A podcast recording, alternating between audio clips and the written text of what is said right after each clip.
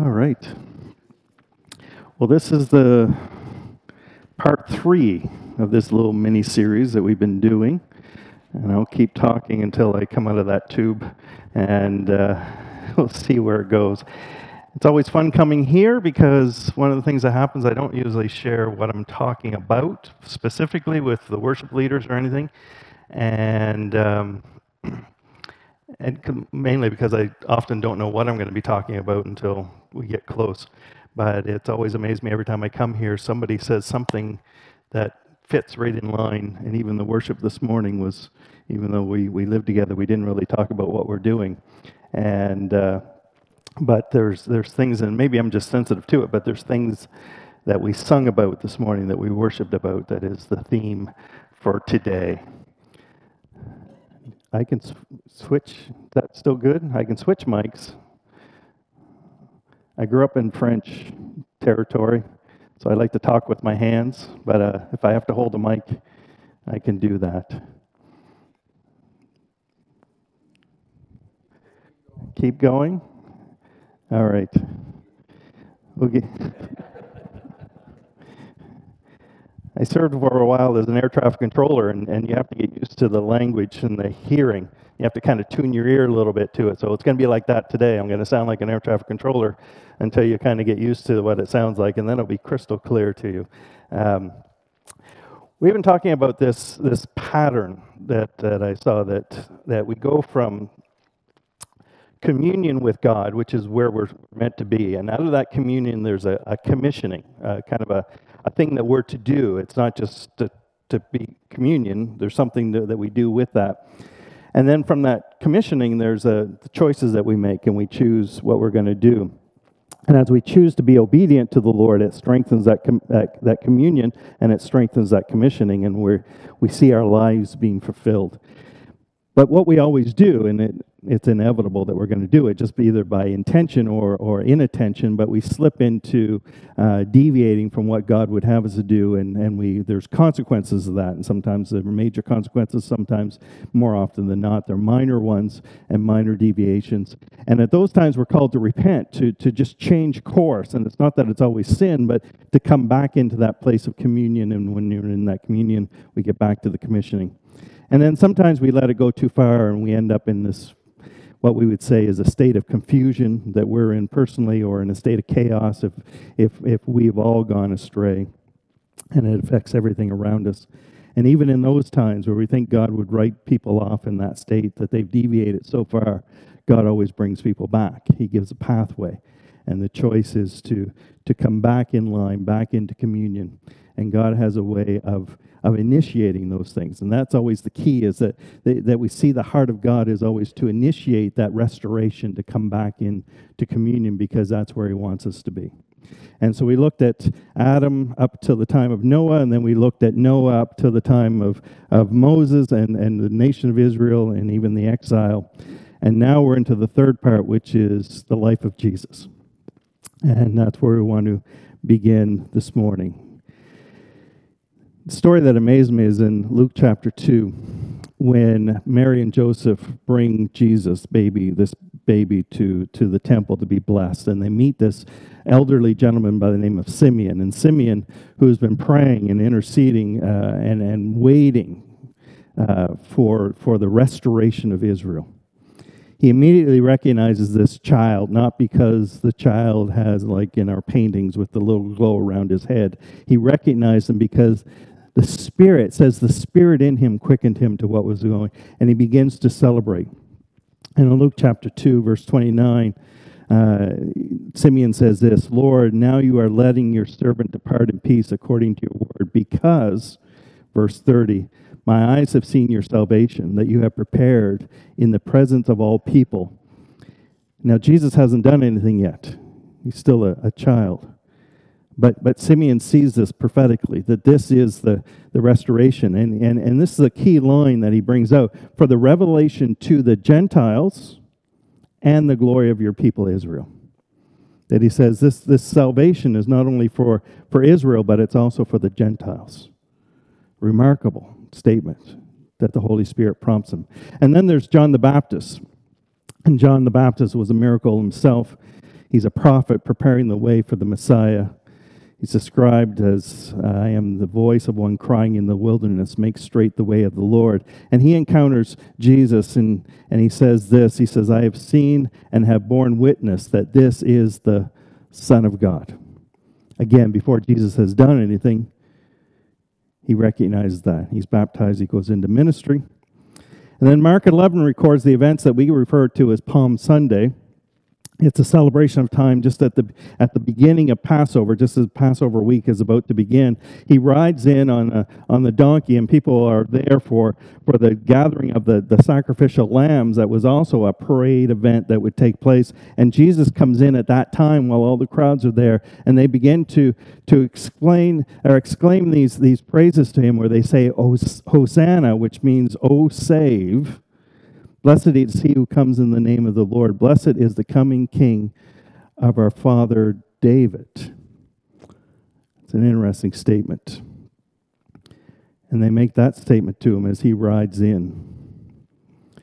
But in Matthew 26, we start to see, and you know the story, that the religious leaders begin to actively look at a way to stop Jesus that the priests and the Pharisees and the Sadducees they make this drastic decision to eliminate Jesus because he's a threat to what they're doing.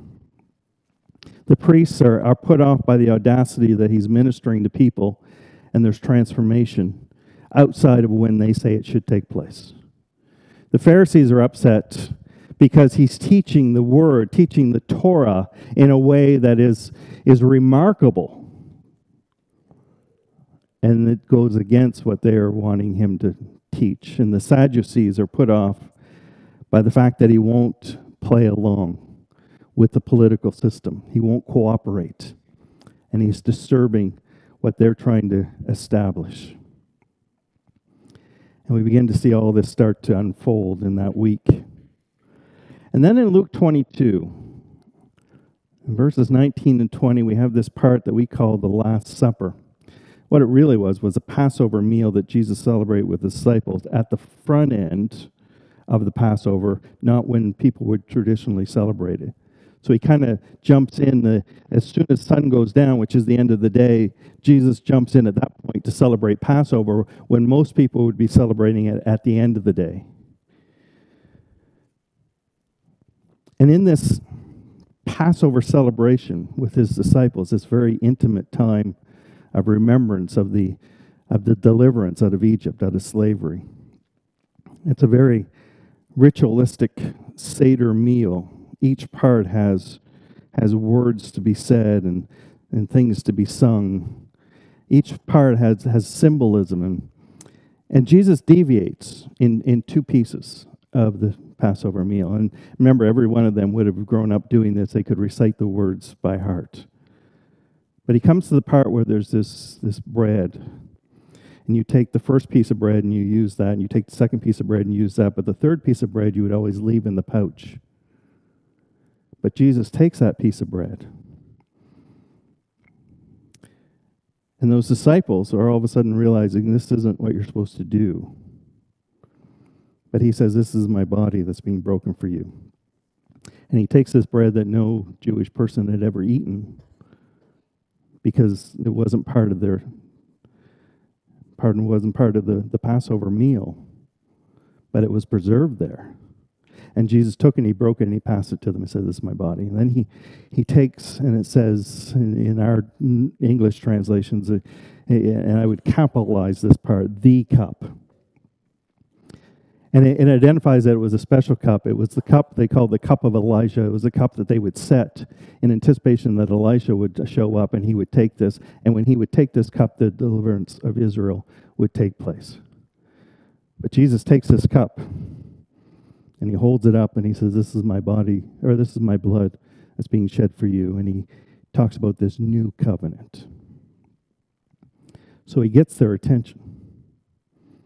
And now the, the atmosphere in the room kind of probably changes a little bit because it's like, what's happening? What's going on? And, and in the end of Matthew, Matthew 26, it, it, puts this little line in there. And when they had sung a hymn, they went out to the Mount of Olives. And and and it always, I, I think I've read that before, and it, it it it never really jumped out at me until I began to think about it. And I go, I hadn't thought about Jesus singing before. Think about Jesus teaching. Think about Jesus praying. Never thought about Jesus singing. But it says when they had sung a hymn. Now, what they would have sung is, is not a hymn like we know from our hymn books or the ones we used to have, but it would be from the Psalms. The Psalms were their hymn book.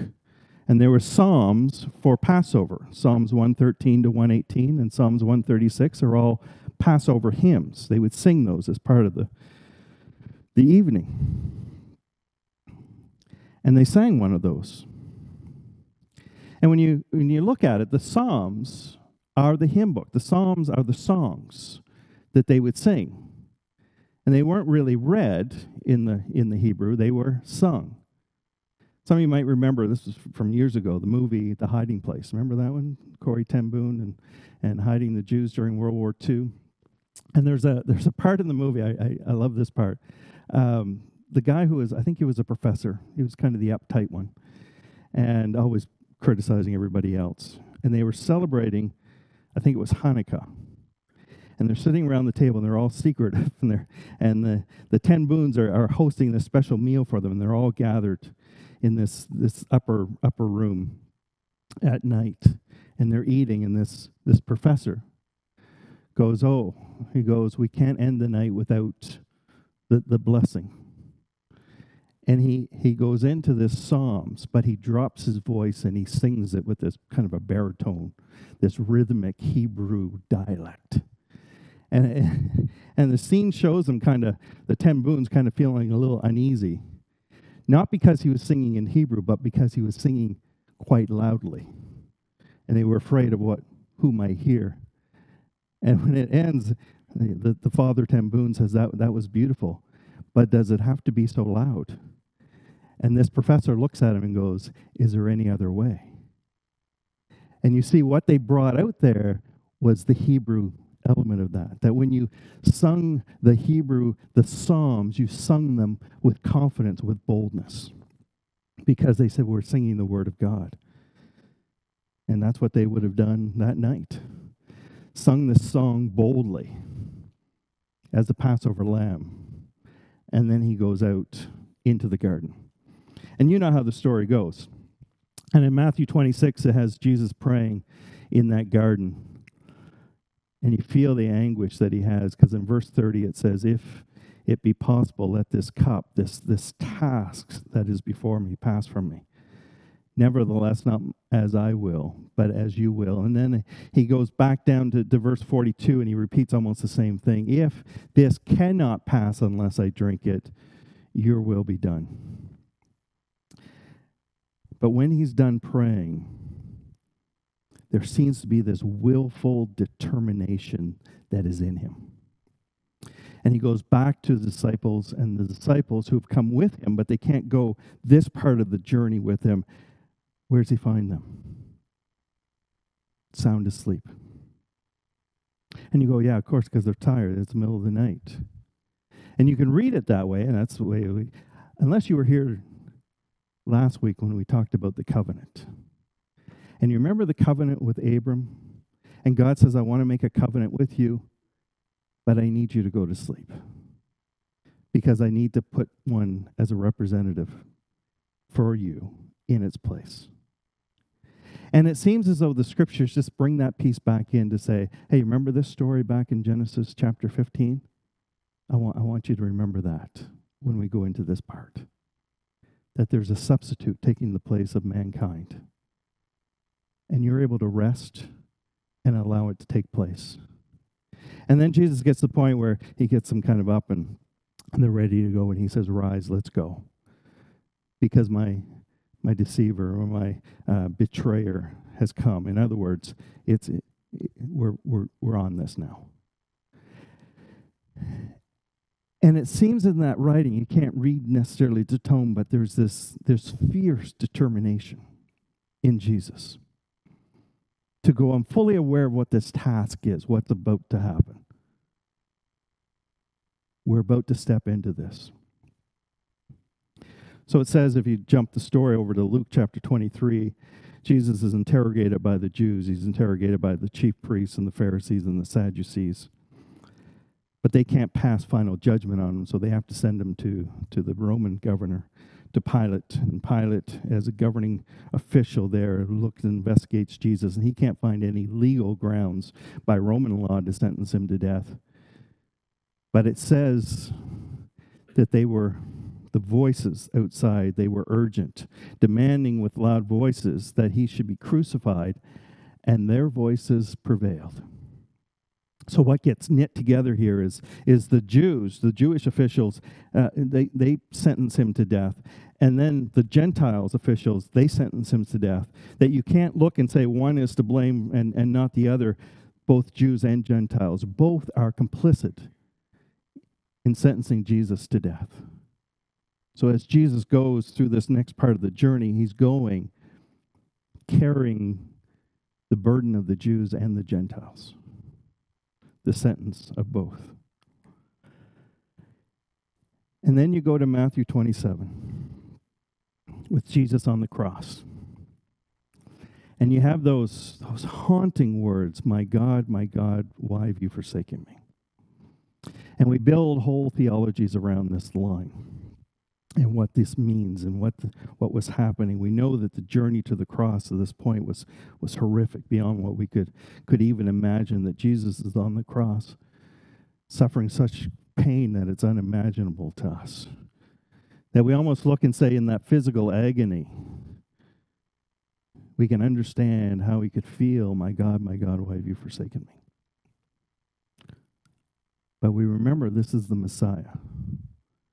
This is the Christ. Now, he says three other things before you get to this part. One, he says, first, Father, forgive them because they don't know what they're doing. Kind of a blanket statement, not directed to anyone in particular.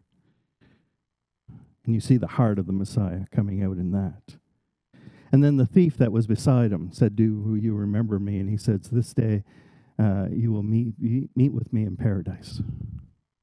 Again, the heart of a Messiah. And then the third thing he said was he looked down where, where John is the only disciple that, that, that came, the rest scattered. John is there with, with Jesus' mother, Mary. And he looks down at John and he says, This is your mother. And he looks at Mary and says, And, and this is your son. In other words, look, look after each other. Again, the heart of compassion, this heart of, of love. Then you have those haunting words, My God, my God, why have you forsaken me? Now, I think I, I said it right from the very beginning that uh, when we read our, our scriptures online, it's, it's, it's good. We can jump to different translations. I use it all the time. But one of the things you miss out is, is in the written Bibles, there's those little squiggly letters that sometimes pop up, the little superscript letters. And sometimes it's a footnote, and online it will have that. And you know, it'll say some manuscripts say this, or some manuscripts say, or it can be translated this way. That's your footnotes. But then there's those little squiggly letters that you have to kind of look down and decipher, and they're called cross references, and they take you somewhere else in the Bible. Now, there's a lot of them, so you don't you're not jumping around all the time, but sometimes it's significant. And when you get to this line, "My God, my God, why have you forsaken me?" There's a little letter in your written Bible, and it and you have to look down and find that verse in that chapter, and it says Psalms 22. So, sometimes it's worth following the path. My God, my God, why have you forsaken me? takes you back to Psalms 22. So let's go back to Psalms 22. Because you want to know that little saying that was written in my Bible, it was written in my grandmother's Bible, and I wrote it in my Bible when I first started is the Old Testament is the New Testament concealed, and the New Testament is the Old Testament revealed. You've heard that before? It's been around a long time. So if you want to understand the New Testament, you often have to pop back in the Old Testament. If you want to understand the Old Testament, you often have to pop into the New Testament. And this line, this one verse, this utterance of Jesus on the cross, takes us back to Psalms 22. In Psalms 22, before it even starts, has this kind of a pretext, and it says to the to the choir master. According to the Doe of the Dawn or the, the tune of, remember your old hymn books that would say sung to the tune of, and they would just take the same tune and change the words to something completely different. But you knew the tune, you just had to sing the right words. And this was the Psalms that was written about a thousand years before the cross, embedded in that hymn book. And in the Psalms, there are Psalms of celebration, there are Psalms of mourning and lament, and there's the Psalms of remembrance where they would talk about events that have taken place that they wanted to remember. And the Passover Psalms are, are some of those ones of remembrance. This one, Psalms 22, sung to the tune of the doe and the dawn, or the doe of the dawn, is a song written by David.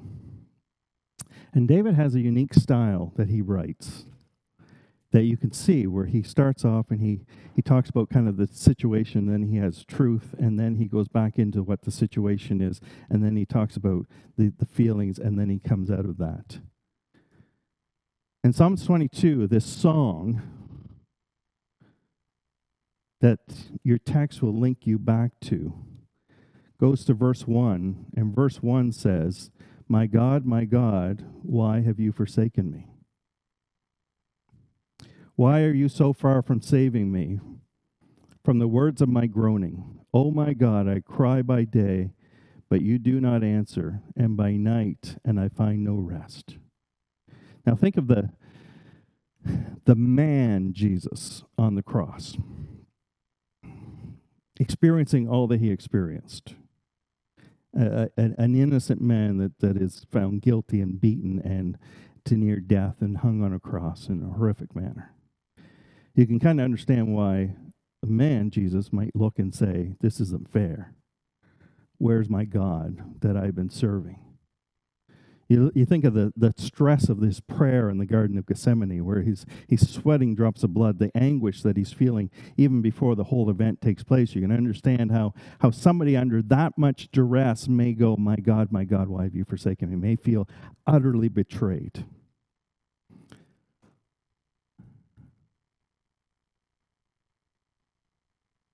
But this is Jesus. And this is the plan of redemption that the Father had laid out from the beginning of time. So maybe we need to take a second look and think of this. Again, this is something for you to think about and dwell on maybe for a while, as much as I've had to dwell on it. My God, my God, why have you forsaken me? We either look at that as being a statement and we form a theology that God turned his back on him and forsake him, or we look at this in the context that it's written in, that it's the opening line of a song, and that Jesus, the Messiah, on the cross, with all the breath that he can muster, is worshiping.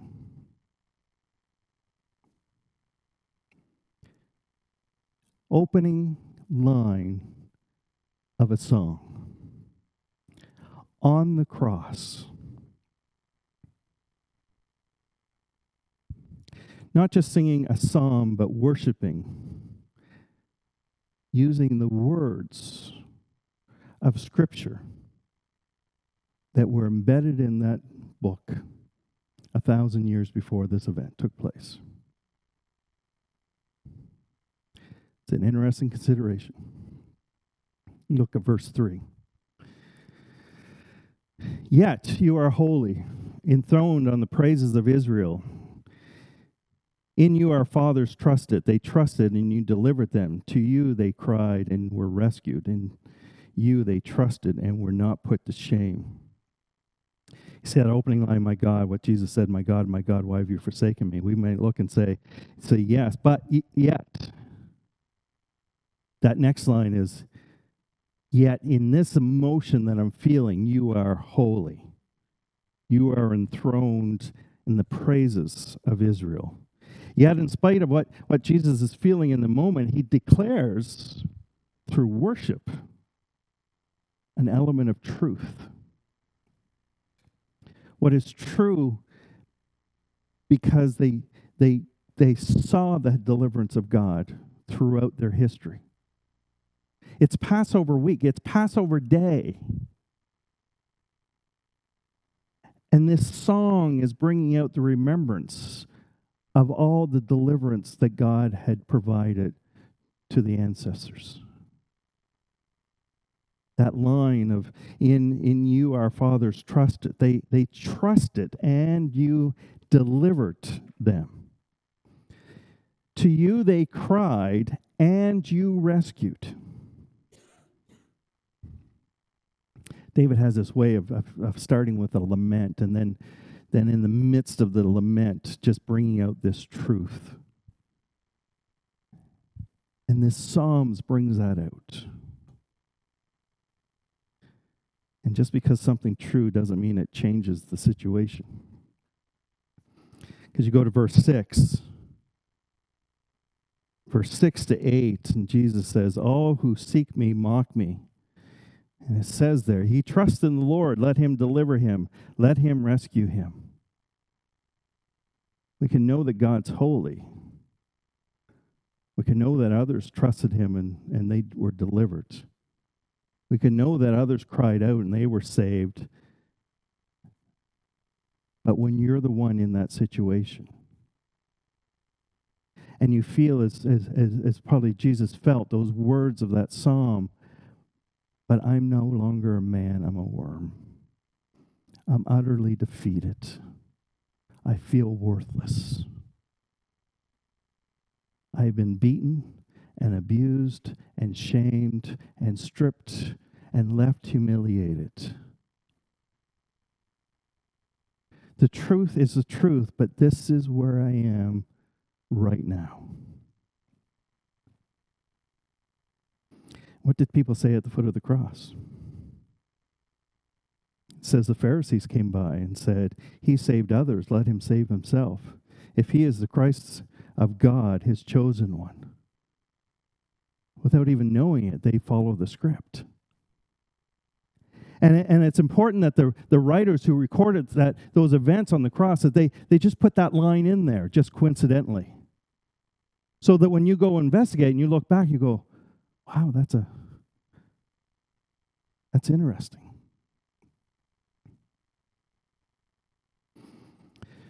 Verse 9.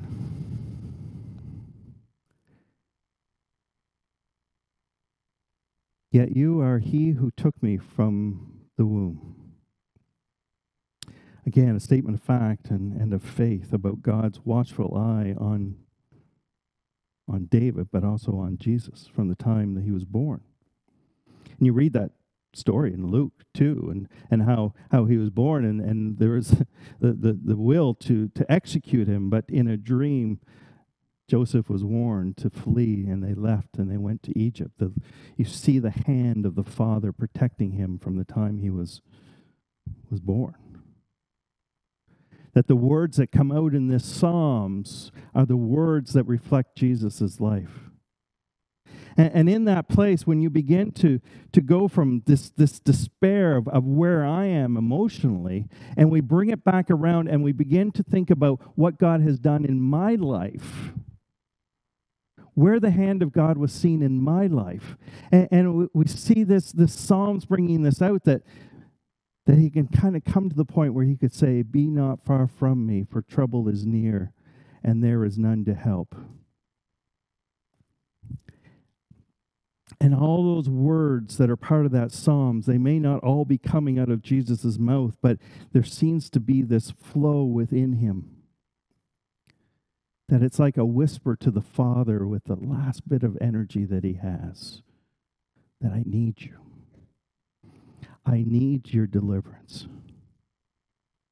Now, the Father protected him as a child. That there's a certain amount of confidence that Jesus would have to say, be not far from me.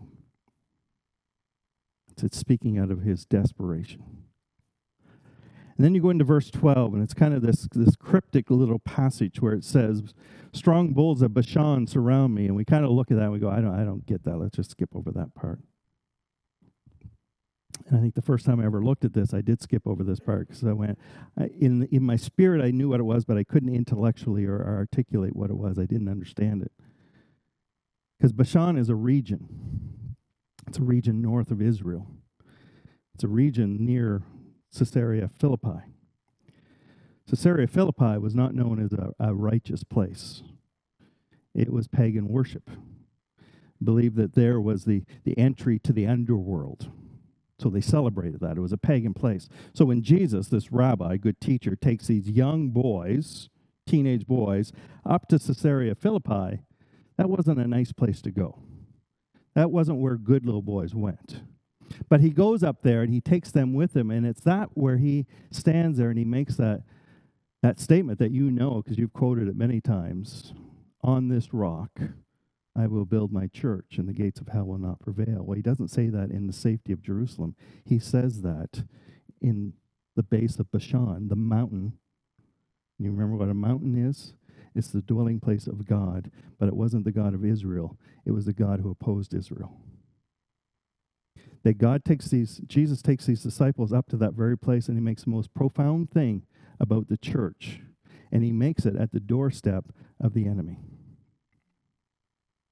Now, Bashan is this kind of a strange word because it was a territory. But what they've been able to do, especially with the Dead Sea Scrolls, is they've been able to look and understand that word a little bit better. And that word, not all every word was a Hebrew word. Some words were other from other cultures that the Hebrew people incorporated in. And that word Bashan comes from from another ancient culture. And that word Bashan means, you ready for this? To be dragon or snake like in appearance. Doesn't mean anything unless you were here for part one. We talked about the serpent. Said it wasn't necessarily a snake. That is a symbolic language to say one who is snake like. And that's a repeated thing all the way through, either snake like or dragon like, all the way through the Bible. So when you see the, the bulls of Bashan, and you know that, you begin to realize what, he's, what is being described here is the demonic spirits under Satan are present, and they're encircling him. And the Psalms 22, if it reflects what Jesus is say, singing and what he is experiencing during the crucifixion, then he's looking out and he's saying, In the spiritual realm, I can see the demonic forces have surrounded me. Haven't touched them, but they're surrounding him. The bulls of Bashan, the demonic powers under Satan, surround him in the spiritual realm. And then you go to verse 14 I am poured out like water all my bones are out of joint. My heart is like wax. That's a crucifixion. That's the physical result of a crucifixion. The physical description of this person in the physical realm. Now, it just talked about what's happening in the, in the in the spiritual realm. Now it's talking about what's happening in the physical realm. And in the physical realm, his body is under attack. And from the cross, the people heard, I'm thirsty. But the words that get spoken there is my strength is dried up or my mouth is dried up like a potsherd and my tongue sticks to my jaws. And somebody said, He's thirsty. Go get him some wine. And he didn't drink it because he said, I will not drink from this cup again until you see me in eternity. You see, there are things in the natural realm and there are things in the supernatural realm. In the natural realm, his body is, is, is being tormented with pain and agony. In the spiritual realm, the, the demonic forces have encircled him. And he is at the center of that, pressing through. Verse 16 They divide my garments among them. Does that sound familiar? And for my clothing they cast lots. So he's under assault spiritually by the powers of Satan. He's under assault physically by the agony of the crucifixion. He's under assault emotionally by the, the shame and the torment of the what it described there as the dogs that are nipping and biting at him all along, the sneers and the mockery and the jabs that he's encountering. Like little dogs just nipping at him. You would think it would be too much for Jesus to bear. You would think that that opening line really means, I feel abandoned. My God, my God, why have you forsaken me? But, but, verse 19, but you, O Lord, but you, O Lord, do not be far off. Or you could translate that, but I know, I know you're not far off. O you, my helper, come quickly to my aid. Jesus knows this to be true. He knows the Father is not far off. He, he probably better yet, he, he trusts that the Father is not far off. And there's this this plea, this statement of, of, of I, I, I kind of real I, I, I know you're going to do this, but I really need you to deliver me. And deliver my soul from the sword. Now that's an interesting line because because again if we equate that with what jesus is experiencing the soul the, the essence of who he is hasn't yet been destroyed. The sword hasn't pierced his soul. His soul is still intact but he knows it's in jeopardy. You ever been there in your own life? When you feel like you're on your last strain but but there's just this remnant something is still alive in there something still holding on. enough holding on to, to hold out in faith, to hold out in trust, to have a glimmer of hope. But you go right to the brink. And what does the song say? And, and I would contend, what does Jesus sing, either out loud or, or at least in his mind? What is he worshiping in this moment on the cross? I will tell of your name to my brothers. I will praise you. And there's this turn that takes place right here in the song. And there's a turn that I believe takes place on the cross right at this moment. These are not the words of someone who's defeated, because he's saying, I will praise you. Why? Because in this moment, the demonic spirits have to recoil. They have to recoil at the words of his strength and fortitude that begin to come out. If you're an old wrestling fan and you were a Hulkamaniac, you know how they would build that up. The Hulk would be almost defeated, almost out, and then you'd see just that twitch. You know, the hand would come up, and you're like, I know what's happening. He's not defeated.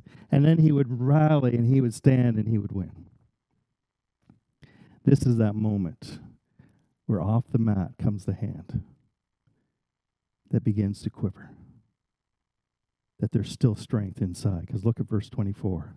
Verse 24 For he has not despised or abhorred, regard with disgust the afflictions of the afflicted. Where do we get that concept that God turned his back on his son because he couldn't bear the sin? Where do we get that from? Why do we say that? Because if God can't look at, at, at his son who has the sins of the world, then how can the Father look at us at any moment? But this psalm, written a thousand years before Jesus, kind of it, it, it typifies everything that Jesus is experiencing on that cross. And he's saying, I know I have not been forsaken.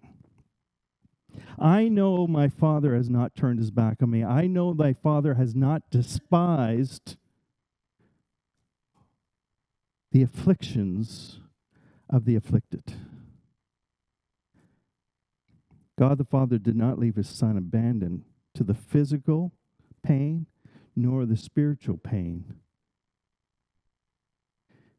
He has not hidden his face from him, but he has heard when he cried to him, it says there. This is the line that would have driven those Satan uh, minions scrambling.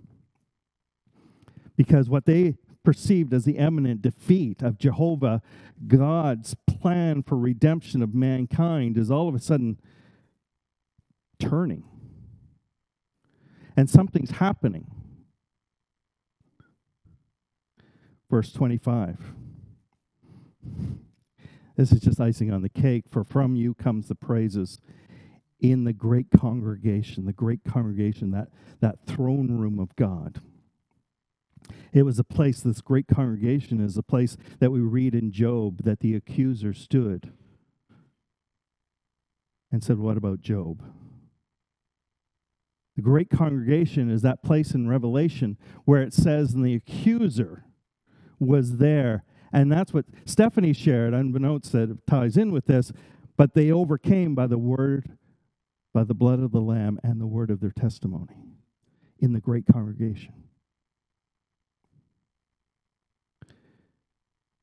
He says the afflicted, or the psalm says the afflicted shall eat and be satisfied. There'll be a banquet table in the midst of their enemies. Those who seek him shall praise the Lord. May your hearts live forever. There's powerful words of declaration. And it's coming out in direct opposition to what the enemy is trying to do. Verse 27 All the ends of the earth shall remember and turn to the Lord all the ends of the earth shall remember and turn to the Lord. It sounds like Philippians chapter 2, a little chapter after what Carlin read. Therefore, God.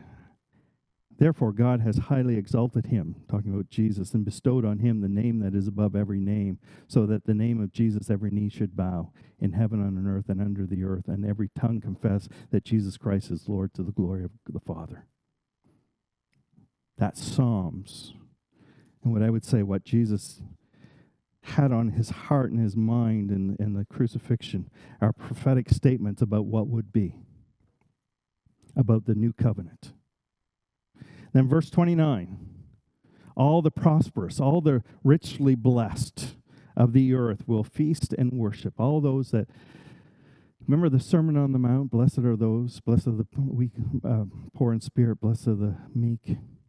That's that's kind of emblematic of what, what he's talking about here. All those who trust in the in the in the Lord are blessed. All those that they're prosperous, they're they're richly blessed. Of the earth will feast and they will worship. Posterity, the remembrance of a person and the moment, will go on for generations. This is a point in human history where everything changes. This is this is the pivot point, the cross the death of Jesus is the pivot point of, of everything in history. And it's a moment that is forever remembered, that changes everything. It's that watershed moment. It's the whole purpose of Jesus. And then you get to the last verse. They, they shall come and proclaim his righteousness to the people yet unborn, that he has done it or another translation, it is finished. It is finished is the words that John wrote down in chapter 19 as the last words of Jesus. That coincidentally is the last line of this Psalms, where the first line was quoted. On that cross, it would be hard to get a breath out. But those words that came out were heard. And they were linking back to this Psalms because it goes, don't forget this to understand what's happening right now. The thought of Jesus worshiping on the cross, and well, kind of defies our whole understanding of it. And it's something for you to think about. And again, it may take it for what it's worth. But I would contend that Jesus wasn't overcome with despair that he didn't hang on that cross and go, oh, this was a mistake. That when he prayed in the garden and said, Not my will, but yours be done. He knew exactly what he was about to step into, and he stepped into it with fierce determination, but he stepped into it with the word that was given for that moment. To take those that Psalms in particular and hold on to that as the thought that he would have upon that cross. To literally worship through song. Now, here's a remarkable thing about the Bible. And again, it doesn't work electronically as much as it does physically. That you read Psalms 22, which is a picture of the cross, this horrific moment with Jesus, right to the very end where it says, It is finished, or it's done, it's settled. And then you figuratively turn your page or go across the page. And what psalm comes after Psalms 22? Psalm 23. And what does Psalm 23 says? The Lord is my shepherd. I shall not want. He makes me lie down in green pasture. He leads me beside still waters. He restores my soul. He leads me in paths of righteousness for his name's sake. As you see the work of Jesus on the cross, and you consider all the work of, of God the Father from Genesis all the way to the end of Malachi, how he constantly went back to Israel to seek to redeem them, how he constantly went back to mankind to show them a way how he was constantly restoring.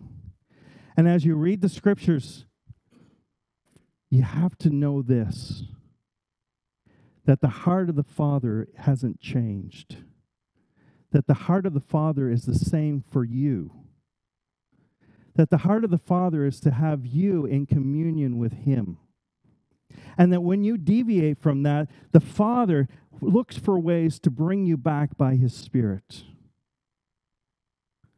that it's because of what Jesus did on the cross that you, in all the situations of your life, can skip over chapter Psalms 22 and go to Psalms 23 and say, because of that, here's where I am. I'm dearly loved. I'm protected. I'm led by the Spirit. So you see all this at work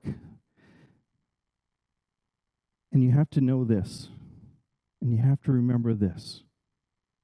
Whatever's going on in your life, things are not out of control, they are in process. God always does amazing work, and you are an amazing work. Trust Him with your life, trust Him with your future. Trust Him to restore what's been broken and lost in your life. Trust Him to guide you and to guard you. And if you deviate from the path, don't beat yourself up. Repent and come back. If you've drifted in your relationship with and you get into the state where you don't know what's going on and you're in chaos and confusion, Look for the things that He's laying out in your life around you to bring you back. Because I guarantee you, it's there. And you take that deep breath and you say, Lord, I want to be in your presence. And watch what He begins to do. And from that place of communion, then you can begin to hear again that commissioning of what He has for your life and what He wants to do in you and what He wants to do through you. And, and, as you even go through very difficult situations, that enhances that desire to know the presence of the Lord and to walk in it. And as you hear and obey, it strengthens that communion, it strengthens the confidence that you have. And that becomes the whole New Testament. And that's why in this series, it's this pattern. I go, I, I can only get you up to this point, but, but I think there's a whole other series of, of what comes next. Because when you go to the Romans, in Romans chapter 8, and I love chapter 7 and the beginning of chapter 8, favorite passage in the Bible.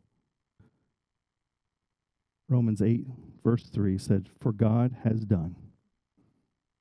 And that's not underlined in your Bible, it should be. Because that's the pattern of God that He initiates. This is for you and for me, for those who are out there, outside of the church. It's for everyone. It's for those that we love and those we don't like so much. It's for those that are dear to us, and it's for those who have even harmed us and hurt us.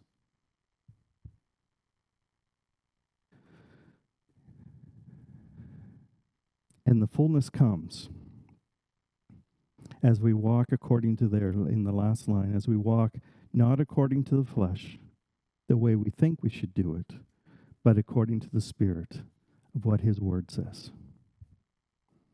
That's our battle.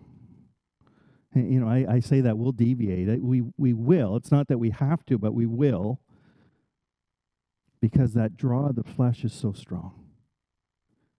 And it's going to remain strong until the draw of the Spirit becomes stronger. So, as a church, you come together and you nurture that in one another. You forgive one another. You bless one another. You encourage one another. That's the whole New Testament. Why? So that you can stay in that place of communion, so that you can know the will of the Lord and you can do it. And you're led by the Spirit and not by the flesh. Because the most horrific thing in all of human history, if, if Jesus as a man can be on that cross and have the fortitude of might to hold fast, then whatever you're facing, you can do the same by following the same pattern of putting your faith in the loving Father that is your deliverer. So we looked at this series called The Return to Communion. I changed the title around. I had from chaos to com- communion, but it didn't fit on the didn't fit right. I had to ch- make the longer word first. But then when I did, I went, I went, well, that's that's more the way it is. We we I, I've been a pastor for 35 years. I thought at one point I'd become perfect, and then I could be really confident in what I was doing. And to be honest, you, you stand here and go, half time, I, I, I don't know what I'm doing.